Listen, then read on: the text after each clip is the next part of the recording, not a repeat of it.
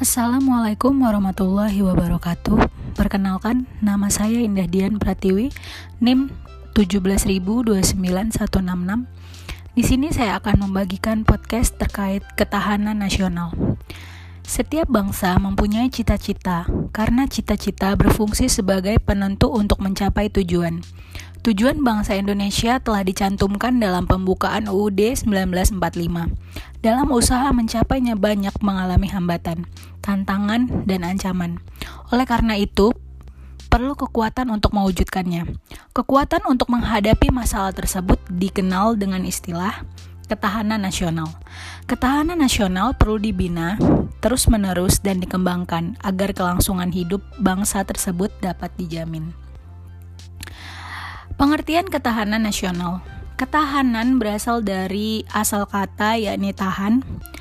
Tahan menderita, tabah kuat, dapat menguasai diri, tidak kenal menyerah.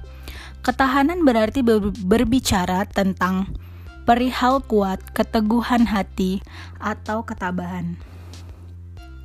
Jadi, ketahanan nasional adalah perihal kuat, Teguh dalam rangka kesadaran, sedang pengertian nasional adalah penduduk yang tinggal di suatu wilayah dan berdaulat. Dengan demikian, istilah ketahanan nasional adalah perihal keteguhan hati untuk memperjuangkan kepentingan nasional.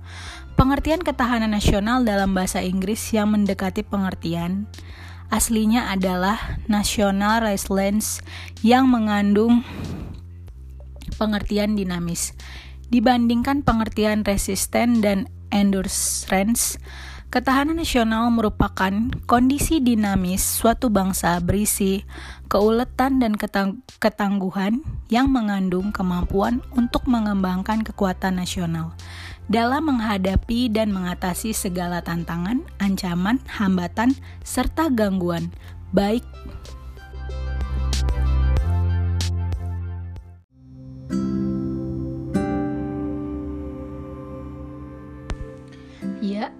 Jadi dalam menghadapi dan mengatasi segala tantangan, ancaman, hambatan, serta gangguan, baik yang datang dari luar dan dalam yang secara langsung dan tidak langsung membahayakan integritas, identitas, kelangsungan hidup bangsa dan negara, serta perjuangan mengejar tujuan nasionalnya.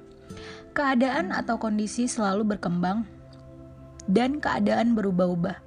Oleh karena itu, ketahanan nasional harus dikembangkan dan dibina agar memadai sesuai dengan perkembangan zaman.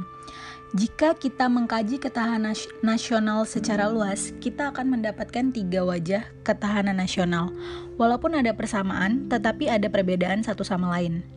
Yang pertama, ketahanan nasional sebagai kondisi dinamis mengacu yakni dalam keadaan nyata atau real yang ada dalam masyarakat dapat diamati dengan panca indera manusia.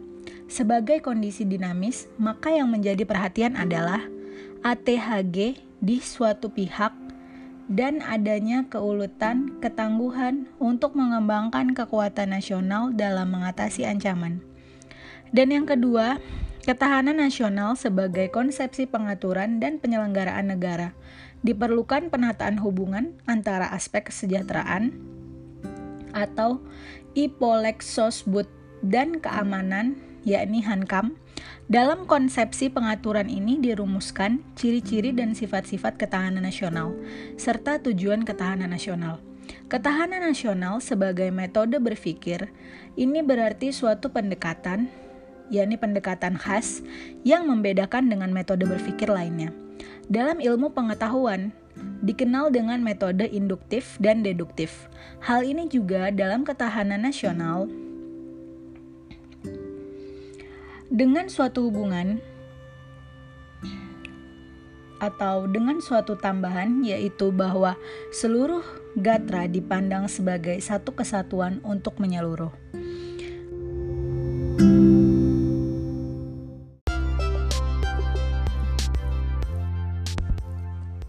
Pada tingkat nasional, ketahanan nasional adalah kemampuan masyarakat untuk menghadapi keadaan sulit dengan melakukan perubahan dan penyesuaian, serta menyerap kesulitan atau perubahan yang diakibatkan oleh ancaman. Hal tersebut dapat dilihat melalui kemampuan masyarakat untuk bertahan terhadap kesulitan dengan mempertahankan segenap institusi dan nilai yang dimiliki. Walaupun harus bertahan dan mungkin juga untuk kesulitan yang berkepanjangan, tetapi tidak boleh mengorbankan institusi dan nilai-nilai yang dimiliki.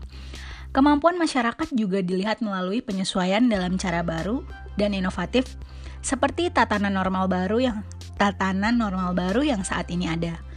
Sikap serta persepsi sosial dan politik juga ditemukan dan berpengaruh terhadap kemampuan bangsa untuk bertahan menghadapi situasi krisis atau konflik.